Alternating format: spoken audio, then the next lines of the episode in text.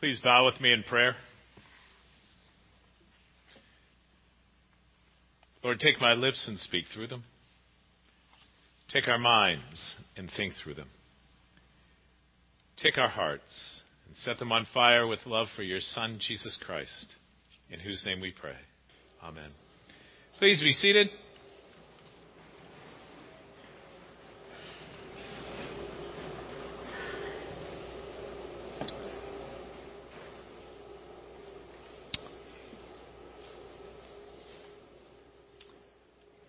Last week we began our fall sermon series on King David.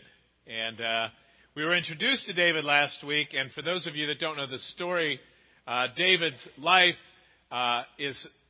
Uh, his, it begins to be covered in Scripture in 1 Samuel chapter 16. And David was a virtual unknown. In fact, when Samuel, the priest, comes to Jesse's house, David's father, and is looking for the next king of Israel, David is out shepherding the sheep and he's virtually forgotten by his father. And so he is, for all intents and purposes, someone who really is of no consequence to the family as far as they're concerned. He's uh, probably about middle school age and he's probably short in stature and the ones that were considered kingly of the family, the older brothers, even though they look kingly, the Lord said to Samuel, You look on the outside, but the Lord looks on the heart. And David's heart was already given over to the Lord to a large extent. And David, apparently at this stage in his life, spent a lot of time in solitude, out shepherding the sheep. And all during that time, some of the skills that he would later use in that time of solitude were being honed. For example, in that solitude, he was developing a relationship with the Lord. We see that come out in the Psalms. While he's shepherding, probably in his heart, this psalm that would come out later, the Lord is my shepherd, I shall not want, is being formed in his heart. He teaches himself how to play the lyre, which is a stringed instrument, that he would end up being called into Saul's court to play to comfort him when he's going through some troubled times. He learns, he practices, and perfects this use of the sling, which is like a slingshot. That he would fend off a lion and a bear at one point from the sheep. Sounds like the Wizard of Oz lions and tigers and bears. That would come in really handy in the very next chapter that we see in Scripture, that we heard read from. And so, all during this time, in this time when he's a virtual unknown, when he's considered of no consequence in effect to the family, all of these wonderful skills are developing and people don't know about. But the Lord knew. And the Lord knew what was in his heart at this point. And so we're told right at the end of this first chapter that David's life is covered that Samuel calls him and anoints him as king. And he's filled with the Holy Spirit. He was a vessel that was already ready because he knew the Lord already. And he's filled with the Holy Spirit. But then, basically, as far as we know, he just goes back to being a shepherd. And his brothers, apparently, are called to war. And then you see, next scene, the valley of Elah. And in the valley of Elah, which is, by the way, a valley of about a half a mile wide at this point, you see the army of Israel on one side, and you see the army of the Philistines on the other side. And not much is going on except this guy by the name of Goliath comes out every day, 40 days in a row, we're told, and he taunts the army of Israel. He says, Come on, I'll take on all comers. Anybody want to come out? Whoever wins, your army or my army will serve the other army. Whoever who wins, it doesn't matter. Winner takes all. And that's the scene. So then we're reintroduced to David. David is promoted from shepherd to errand boy. He shows up with the brothers' lunch. Here, take some food to your brothers. Go ahead. Can you imagine what David would be experiencing at that point? Remember, he's probably middle school. He's probably on the shorter side. You know, he's not ready to be in the army yet. So he's going to the front. And he's probably saying, on the one hand, this is going to be so cool. I'm going to get to see the armies. And it's not as dangerous as like it would be today. So he's probably, on the one hand, all excited. And he's taken all this in. He might be a little intimidated, might be a little fearful. So he's going to the front and he's got his brother's lunch. And he's probably looking around, seeing all this stuff. And then he sees this giant come out. Okay? This Philistine. So that's the scene. And we're told that this giant comes out and he's described in 1 Samuel 17. And probably what you heard, read, or what you read in your bulletin, most of those figures mean little to nothing to you. Well, let me tell you a little bit about Goliath. Goliath is probably a descendant of the Nephilim. The Nephilim are described in Genesis chapter 6. They're this, they're this people group that are probably larger than others. Some would call them giants. The description of Goliath is he's probably about nine foot tall. Okay? That's the description. He's obviously a really large guy. So much so that everybody else is intimidated. The armor that's described of Goliath, which David would later claim, and so they weighed it, was over 150 pounds. So he's obviously a really strong guy.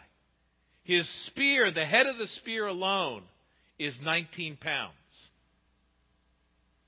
So you're talking someone who is really formidable. This is an int- intimidating guy. And so the army of Israel, they're all saying, okay, who's going to take him on? It ain't going to be me. And they're probably all waiting for Saul because if you know the description of Saul, who was called to be the first king, Saul is quote unquote head and shoulders above everybody else. Probably around that time, he might be, might be six foot tall. So this guy's half a time, half a person taller than Saul. And Saul's back at the camp saying, gee, I wonder who's going to go out and take this guy on. Nobody. That's the scene. 40 days. And nobody's doing much of anything. Because I think the Philistines didn't want to take on the Israelite army. But no Israelite wanted to take on Goliath, who was probably hired, by the way. Okay, so David shows up on the scene. And he's probably all excited, maybe a little intimidated. And he sees what's going on as a young teenager. Now, for any of you who are people who read the Bible as a kid or looked at the Bible as a kid, and you know this story, you know this story because you grew up maybe hearing David and Goliath. I remember there were two sides of me when I heard this story. Part of me is, no way. I mean, I would be scared to death of this giant guy, okay? And part of me is intrigued because you know, as a kid, you always want to be the hero. You always picture yourself as the hero. Whether it be in sports or you're playing, as a kid, army guys with your friends or you're playing superheroes, you always want to be the hero. You save the day. And so, David, as a kid, being this hero, you say, Yeah, I could do that. And so, there's something about David that you're drawn to. And so David hears this, this guy out there, and, and he's in awe about this. But he's also in awe of the fact that he is defying the army, as he puts it, of the living God, and no one is taking him on. And he's saying, Are you kidding me? This is God's army. And no one's taking this godless Philistine on? How can you be that way? How can you, don't you trust the Lord?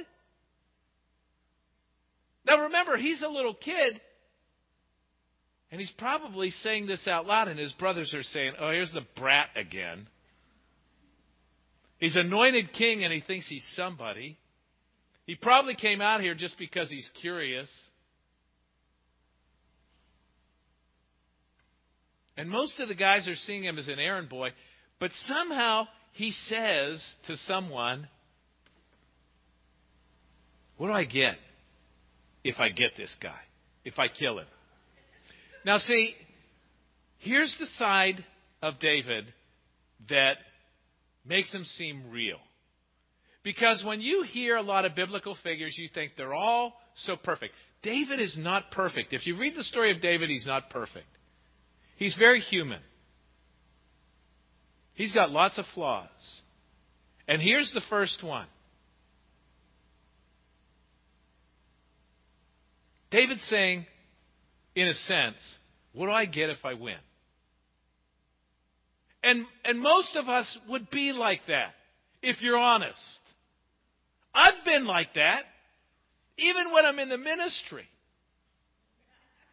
If I do something for the Lord, sometimes it's like, okay, what do I get? Or if I do something and I'm not recognized, and I remember one time in my life when I was serving in Texas, I did something really big for the diocese, and they and they recognized somebody else, and it's like, I am really ticked off. you know, it almost reminds you of, for those of you that saw the movie, I love the movie Field of Dreams. And Kevin Costner, Ray, he's, he's doing all this stuff. He builds this field, then he's traveling all over the place. And finally, we get towards the end of the movie, and he, and he turns to James Earl Jones. He says, I never asked what's in it for me. And James Earl Jones saying, Well, what are you saying, Ray? And he says, What's in it for me?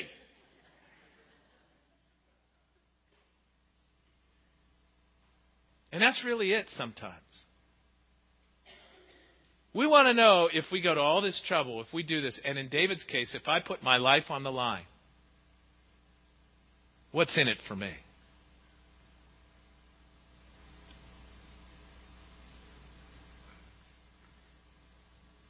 It shows that he's not perfect.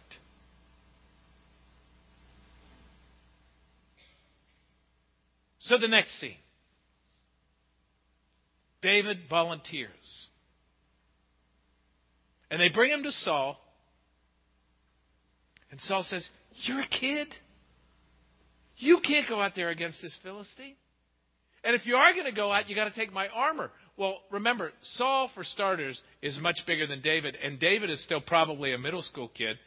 So he goes to put this armor on him, and it's like way too big. And his sword is way too big for him to, and it's not comfortable for him because he's not a trained soldier. And he says, No, this doesn't work for me. And Saul's probably in the back of his mind thinking, if I send this kid out, you know, the expectation of the Philistine army is if David loses, then our army's going to serve their army because that's the stipulation that this Philistine's thrown out there. So he's thinking, what am I going to do? And David is going, I got this. What do you think Saul's thinking?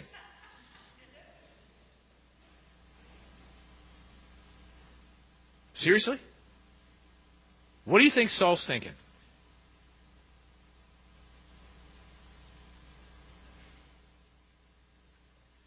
But the reality is, David has to go out there alone. He has to go out there alone. Saul won't go with him. The army won't go with him. The deal is, and David's chosen it, he has to go out there alone.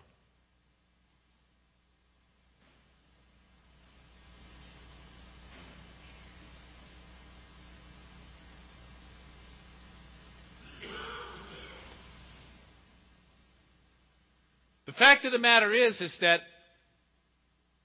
Saul and the army are going to be praying for David. I guarantee you. Because of the stipulation. But David had to go out there alone. No one was going to go with him. No one was going to bail him out. David had to go out there alone. Think about that. There are times in our lives where we have to go it alone. Nobody can do it for us. And this was one of those times that David had to go out there alone.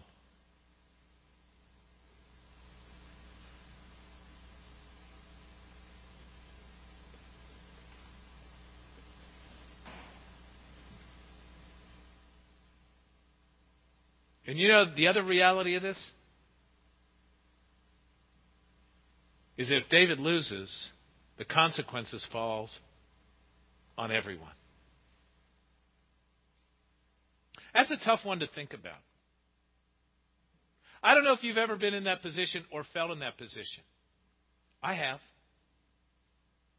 That I have to make a decision. I'm the only one that can make the decision. I have to do this alone. And the consequences will fall on more than just me.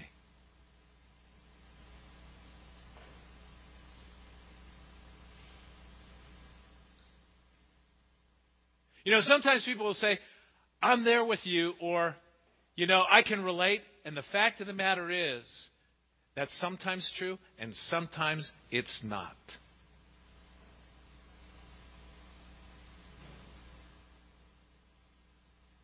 But you know the other reality is? David was not alone, and he knew he wasn't alone. Why? Because he had been in a solitude place before, alone as a shepherd. And you know what he always knew when he was out there as a shepherd? That the Lord was always with him. That's what he learned in solitude. He wasn't by himself. The Lord is my shepherd, I shall not want. Psalm 46 Be still and know that I am God. David learned in those solitude places that he was never alone. What did he say? What did he say? When this Philistine, he walks out there alone, and this Philistine looks at him and says, Oh, great. What do you think? I'm a dog? Are you kidding me? You send this kid out after me? He gets the taunts.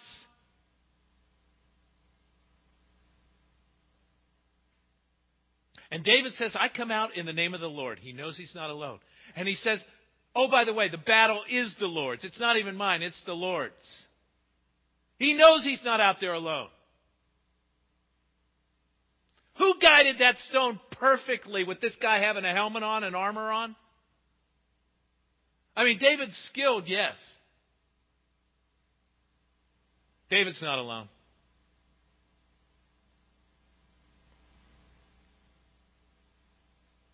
David knew the Lord was with him.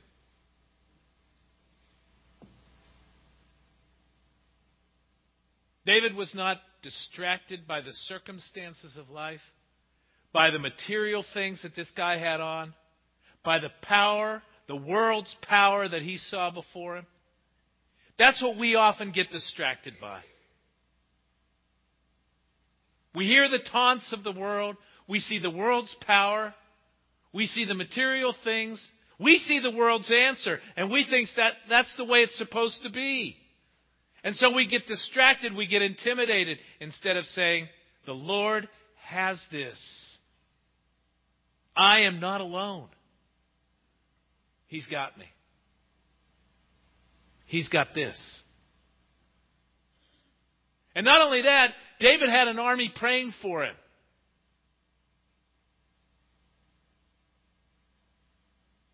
David had Saul praying for him. You bet he did. They didn't want to serve the Philistines. By the way, the Philistines didn't honor what ended up happening. They all fled.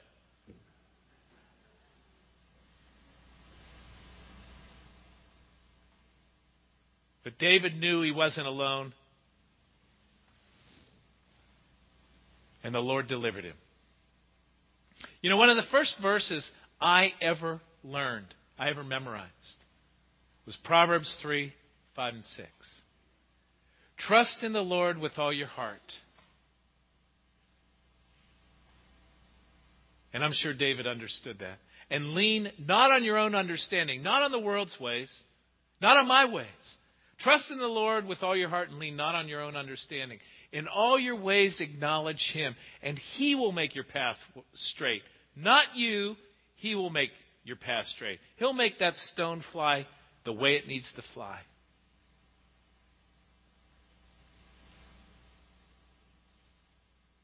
When Paul the Apostle came to an understanding of what faith is all about, in Philippians 3, he lines up all the things he relied on. He said, I was a Pharisee. I was a good Jew. I was a Benjaminite. I did all these things perfectly. And you know what? It all doesn't matter. What it comes down to is trusting in the Lord. It's by faith that we're saved, that we have salvation and eternal life. It's by the power of the Holy Spirit. That's what it's about.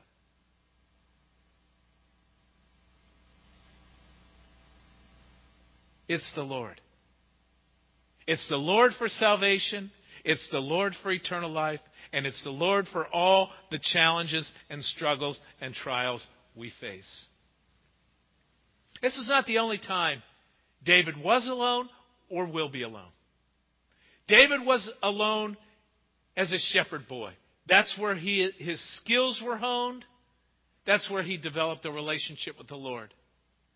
That's where he became a ready vessel to be filled by the Holy Spirit when Samuel anointed him.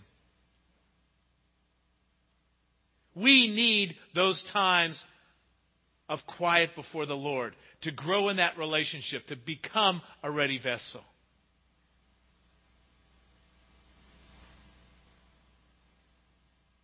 David would eventually have to flee from Saul. It made no sense. He served Saul. And he would be alone and on the run. And the Lord took care of him yet again. Not his fault.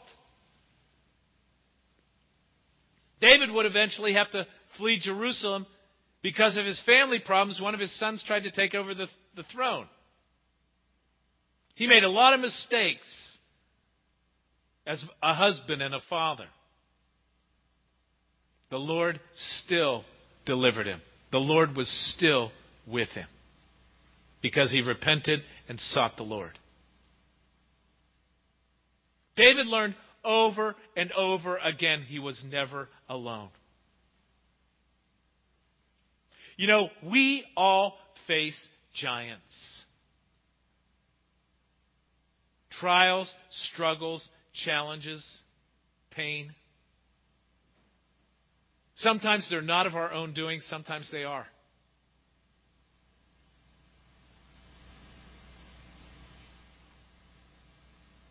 And when we're His,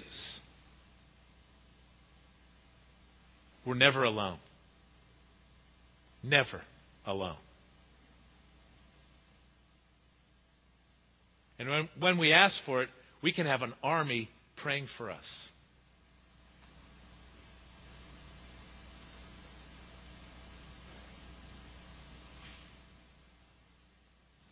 You might not be facing a Goliath right now. If you're not, you can thank the Lord not long from now. You might be on a mountaintop. You might be, but the valleys are out there. Just like the valley of Elah.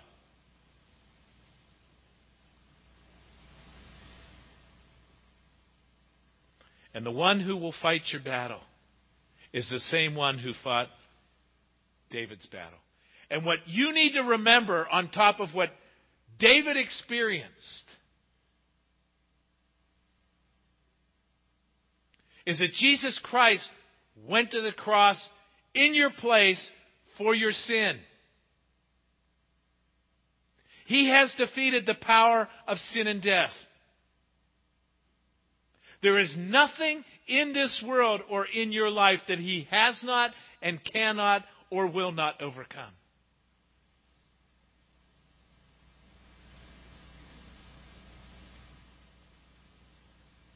And has sent the Holy Spirit to empower you to endure or overcome whatever you face, whatever giant you might be facing. That's the reality.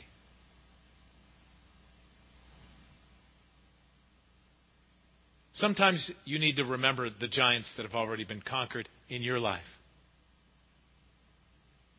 Sometimes you need to return to that childlike faith you had at one time. And sometimes you need to remember what God has done in history, in His Word, in the lives of people like David, and through His Son Jesus.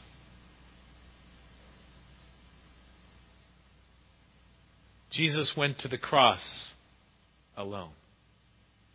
David faced Goliath alone. But they were never alone. And God's Spirit delivered them, just like He will deliver you.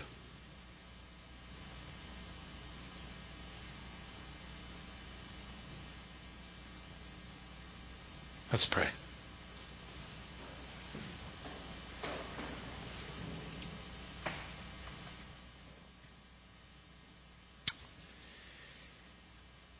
Right before Jesus ascended and stood there with his uh, apostles and disciples.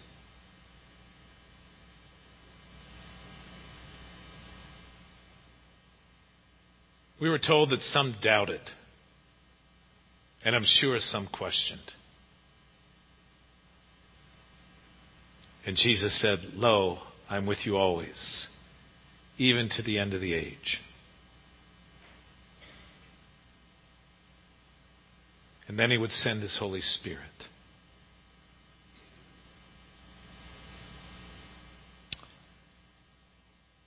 Lord God, we thank you for the witness of David. That though he was alone facing Goliath, he knew that you were the one there with him and that the battle was yours.